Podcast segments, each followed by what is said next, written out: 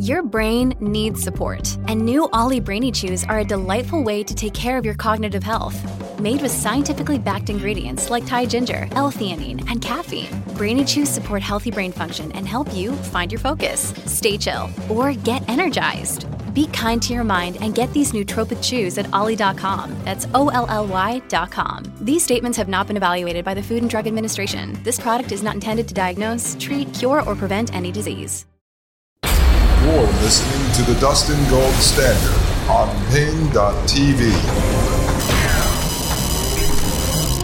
Ladies and gentlemen, I am Dustin Gold, and this is The Dustin Gold Standard, folks. I hope you lock that into your memory. Let me ask you, folks, would you want to remember everything? I don't know about that, but... You know, according to the uh, brain chip, they'll be able to just beam this information down into your head. So what is there really to remember?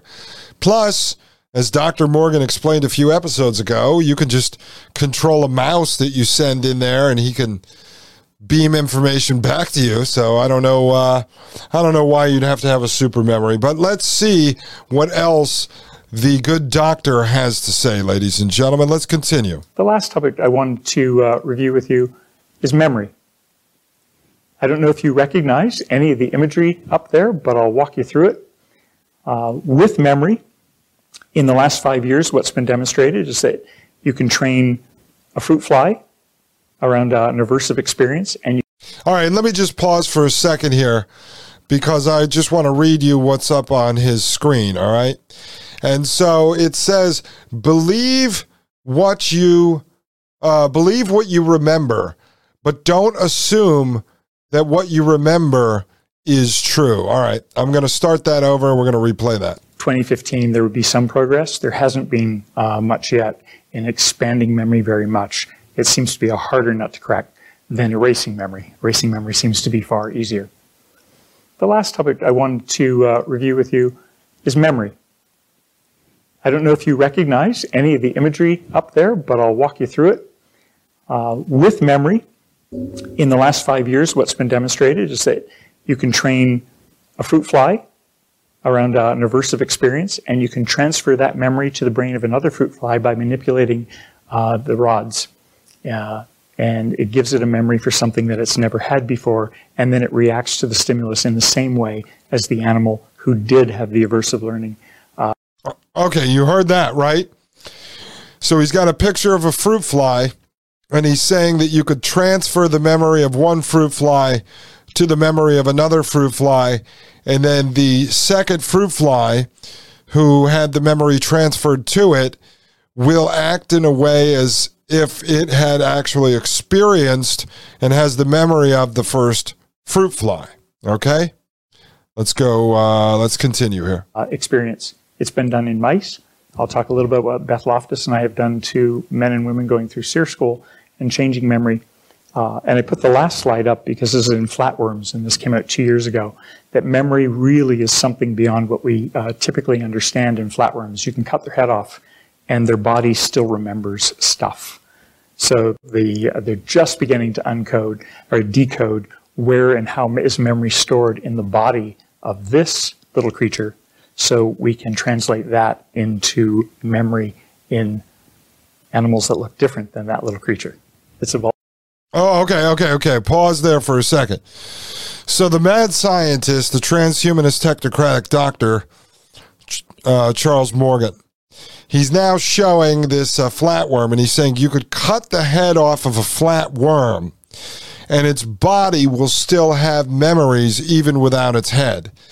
So they are doing experiments on the flatworm to figure out how to take that technology and transfer it into animals that that um, do not have the same body as the flatworm. What he's saying, folks, obviously read between the lines or read between the head and the body. They're trying to figure out how to program a human to be able to, let's say, not have a head.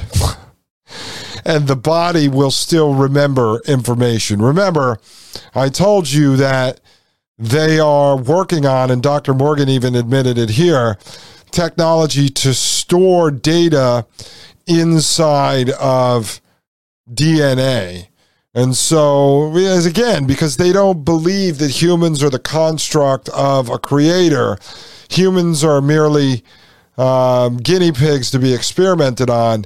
That's what he's saying. Read between the lines. They want to figure out how to take the flatworm natural technology, when its head is cut off, that its body has memory, and work that and fuse that into some type of human. And you know now, with all the technologies we reviewed here, like CRISPR, uh, D N A splicing, gene editing, and stuff, that obviously that's what they're working towards. All right, let's continue.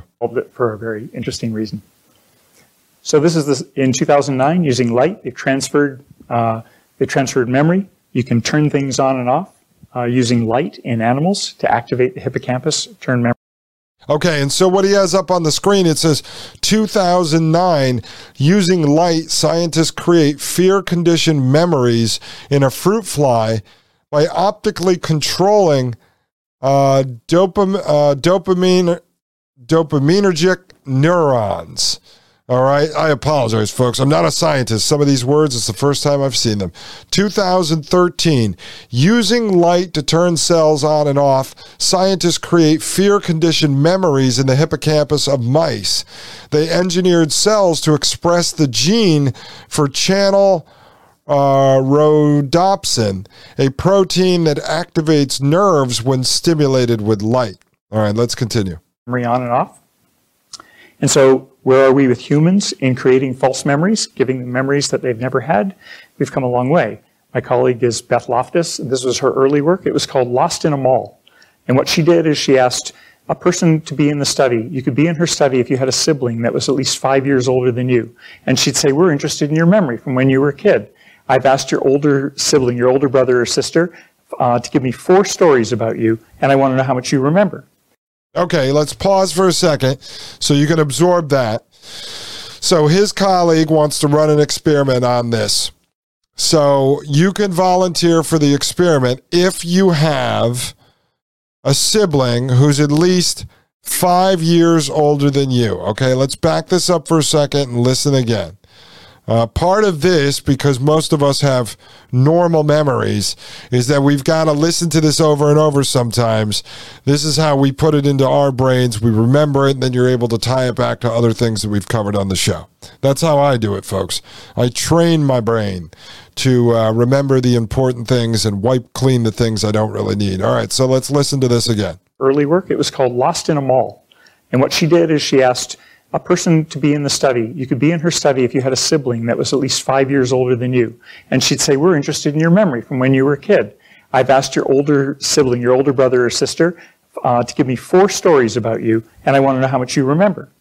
Okay, so she is asking the older sibling, at least five years older than the, than the main subject of the test, four stories about you. So you're part of the test. Your older sibling, five years older or more, is asked four stories about you. Okay? What people didn't know is that there were four different stories. One of them was fake. And she wanted to see how long it would take for them to adopt a false memory. Okay.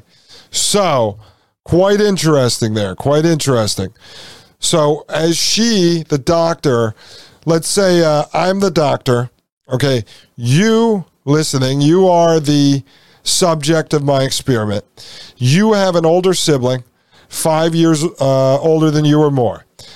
I, the doctor, ask your sibling for four stories about you. They give me four stories. I come back to you in a room, okay, and I say to you, okay, here's four stories that your brother, your sister, whatever, gave to me about you. But I'm going to give you three real stories, and I'm going to give you a fourth story that's fake, all right? And my experiment is to see if I could transfer that fake story into your head and if you'll adapt it as reality, all right? Let's continue. Sure. Uh, to give me four stories about you, and I want to know how much you remember. What people didn't know is that there were four different stories. One of them was fake. and she wanted to see how long it would take for them to adopt a false memory. The quick answer is, after two interview sessions, thirty percent of the subjects believed that they remembered the person who'd found them when they were lost at a mall, and actually argued with the researcher uh, about whether or not the memory was true or not. And that's how I met her, and we decided to get together and run up to... Wow, let's play that back for a second. So you heard him... Okay, so it's the lost in the mall ex- uh, experiment. So the fourth memory, it looks like what he's talking about, is that she... would have a story about the time that you, or I would as the doctor, I would tell you about the time you were lost in the mall. And let's just get this again. He says that thirty percent, I believe, actually after two sessions, uh, buy into it. All right, let's continue. We're interested in your memory from when you were a kid. I've asked your older sibling, your older brother or sister, uh, to give me four stories about you, and I want to know how much you remember. What people didn't know is that there were four different stories. One of them was fake, and she wanted to see how long it would take for them to adopt a false memory. The quick answer is, after two interview sessions, thirty percent of the subjects believed that they remembered the person who'd found them when they were lost at a mall. Okay, so after two sessions, thirty percent of the subjects, so thirty percent of the subjects actually believed the story and remembered the person who rescued them after they were lost at a mall.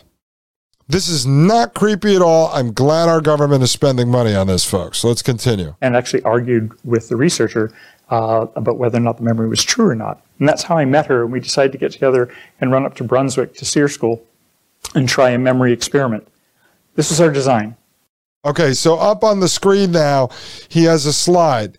Survival, school, schedule, and time of memory assessment and of exposure to misinformation. Okay, and then he has a chart up there, which I am not going to attempt to decode for you. So, uh, because to me, the print is very small and my screen is kind of far away from my face. But again, it's survival, school, schedule, and time of memory assessment and of exposure to misinformation. Folks, when we come back from this break, we are going to unpack this. Let's see what the good doctor, the mad scientist, Doctor Charles Morgan the third, has in store for us, ladies and gentlemen. Manipulating the mind. Everything this guy is into is controlling other people, controlling animals, controlling memories, injecting genes and cells inside of people. This is Doctor Frankenstein. Ladies and gentlemen, I am Dustin Gold of the Dustin Gold Standard, right here on pain.tv slash gold. You're listening to the Dustin Gold Standard on pain dot t v.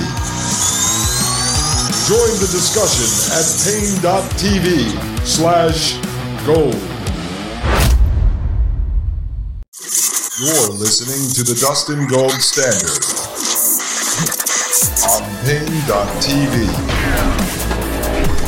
Ladies and gentlemen, it is Dustin Gold on the Dustin Gold Standard right here on pain.tv slash gold. All right, folks, we are getting into some freaky technology, are we not? I don't know. I think there was a movie with Tom Cruise about this. I don't know if it was called Vanilla Sky or something. It was swapping memories and implanting memories in people's heads.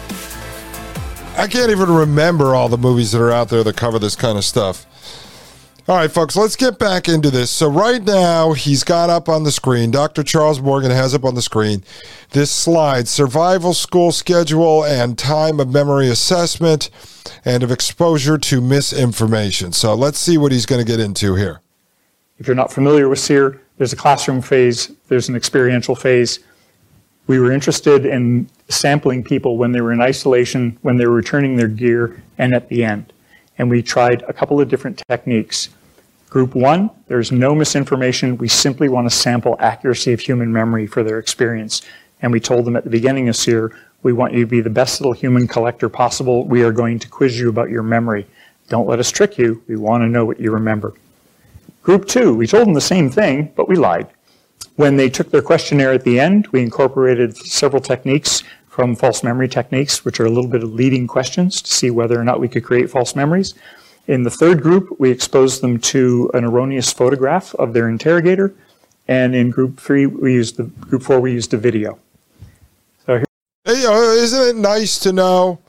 Isn't it nice to know that our military are, are running these experiments on our soldiers over here, as he's talking about at SERE school, without them knowing? And so let me ask you this question, because it's a good point to bring this up, folks. I mentioned this theory over the last couple of episodes, but again, as I said, the person with dementia, the person with Alzheimer's, the person with uh, a debilitating disease, the person with um, you know, limbs that don't work, this person with paralysis, you're just guinea pigs.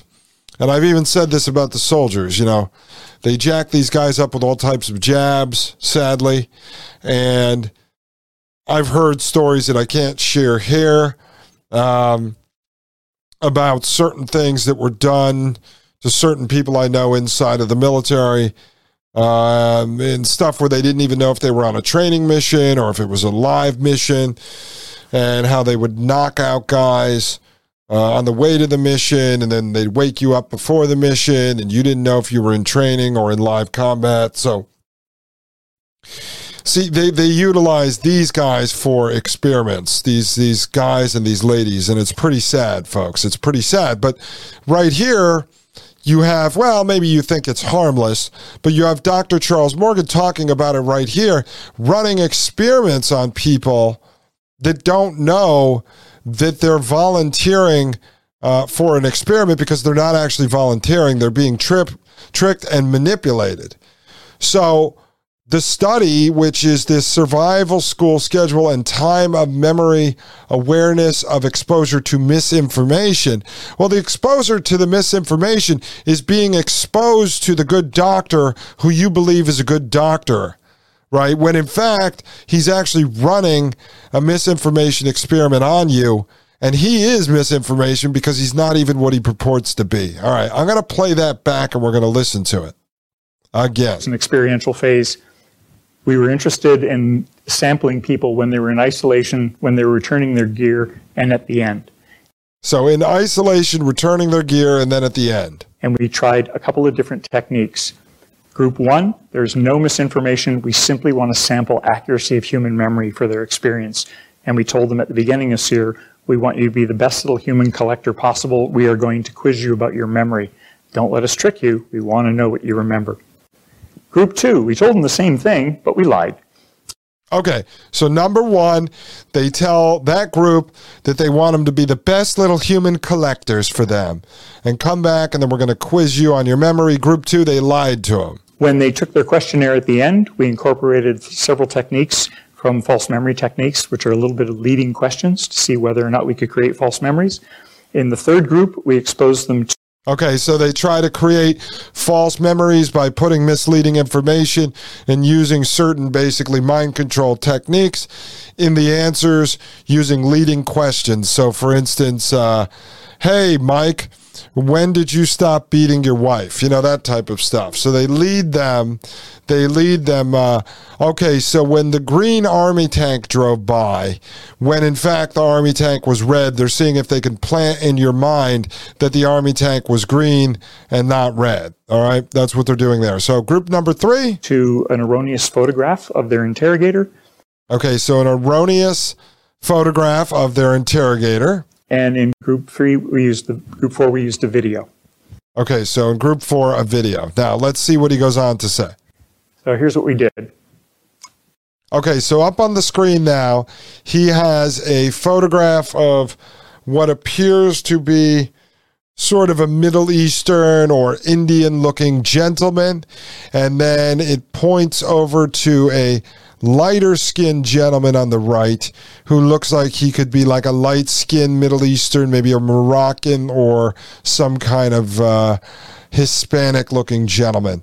And it says up at the top of the screen, the false memories created in soldiers caused eighty-five percent of students exposed to person on the left to identify person on right as their interrogator. So what it's saying is eighty percent of the students exposed uh, to person on the left to identify person on right. So they're exposed to the Indian, dark-skinned, Middle Eastern-looking gentleman with the mustache on the left, but then they identified the one on the right, the lighter-skinned gentleman, as their interrogator. Let's see what he says. By exposing them to a photograph uh, after they had been interrogated and placed in isolation stress, it could change them from this guy to this guy. Okay, so then they placed them in this isolation, you know, under stress, um, and then it basically changes their perception of this person. This is, uh, you know, like mind control techniques. forty-eight hours later on who they would identify in the lineup, their level of confidence was an eight out of ten, uh, that that was the person they had met. Okay, so their level of confidence was eight out of ten. When they said, "Are you sure that's the guy?" they said, "Yes." "Okay, do you believe that?" "Well, I'm eighty percent confident in that." I mean, are you guys eighty percent confident that this show today, The Dustin Gold Standard, was a great review of the nineteen sixty-eight World Series game? Because I'm eighty percent confident of that, folks. I don't know. Maybe you'd actually believe that if I put you into isolation and uh, tortured you. Hold on. Let's continue. We found out we could make them believe that there were guns, that there were knives, that there were caches of weapons, simply by altering the phrasing of a question or inserting something into a video. Okay, so now up on the screen, he it says licked by Pluto, okay, and it's a... Uh, photograph of Pluto the dog. So he's saying that they could make them believe by inserting a photo that they saw a cache of weapons and such. Okay, hold on. I'm going to back that up. We're going to re-listen to that and then run right through it. Here we go. To this guy, forty-eight hours later, on who they would identify in the lineup, their level of confidence was an eight out of ten, uh, that that was the person they had met. We found out we could make them believe that there were guns, that there were knives, that there were caches of weapons, simply by altering the phrasing of a question or inserting something into a video. I'll give you an example. If we said, "Did your interrogator wear a weapon? If so, please describe it," we only got about a two percent endorsement of the presence of a weapon in the in the interrogation. Okay, okay, so this is important now, because he's talking about manipulating the mind.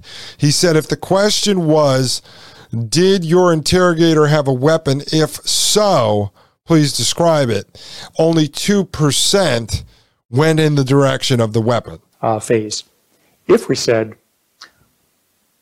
"When you were being interrogated by your interrogator and the guy with the weapon interrupted the interrogation, what did they argue about?"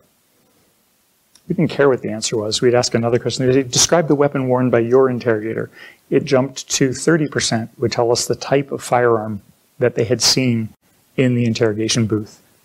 Okay, so what you need to understand here as you're listening to this is they do these kind of experiments because they're trying to figure out how to manipulate people's minds. Now, I will tell you, uh, I can't say who it was, but I had a close friend of mine who had a relative who um, was working out of U C Berkeley. And this person was approached several years ago to do an interview with Google. And so they went over to Google. Their expertise was reading brain scans. And so they went over to Google. Again, folks, this is part of the Citizens Intelligence Agency here. This is why talk to people and pick their minds, folks. Grab that important information. And so they uh, read brain scans. And so they went over to Google, and what Google was actually doing, the job that they had applied for, not even knowing the full aspects, they were invited to come to this interview, was to read brain scans for Google on a mind reading, mind control, mind manipulation program. Uh, I poked around back then. I saw there was some connection to this to the C I A. They had asked for my advice through a mutual friend, and I said, uh, it all depends. If you want a life in the C I A, if you want to be like Doctor Charles Morgan here, then go for it. That's your career. Uh, or if you don't want to have to worry about being whacked uh, later on because you have too much information that they do not want to get out, then I would try to figure out how to back out of this as quickly as possible. Say that you've decided to move, you are getting out of the field or whatever it may be.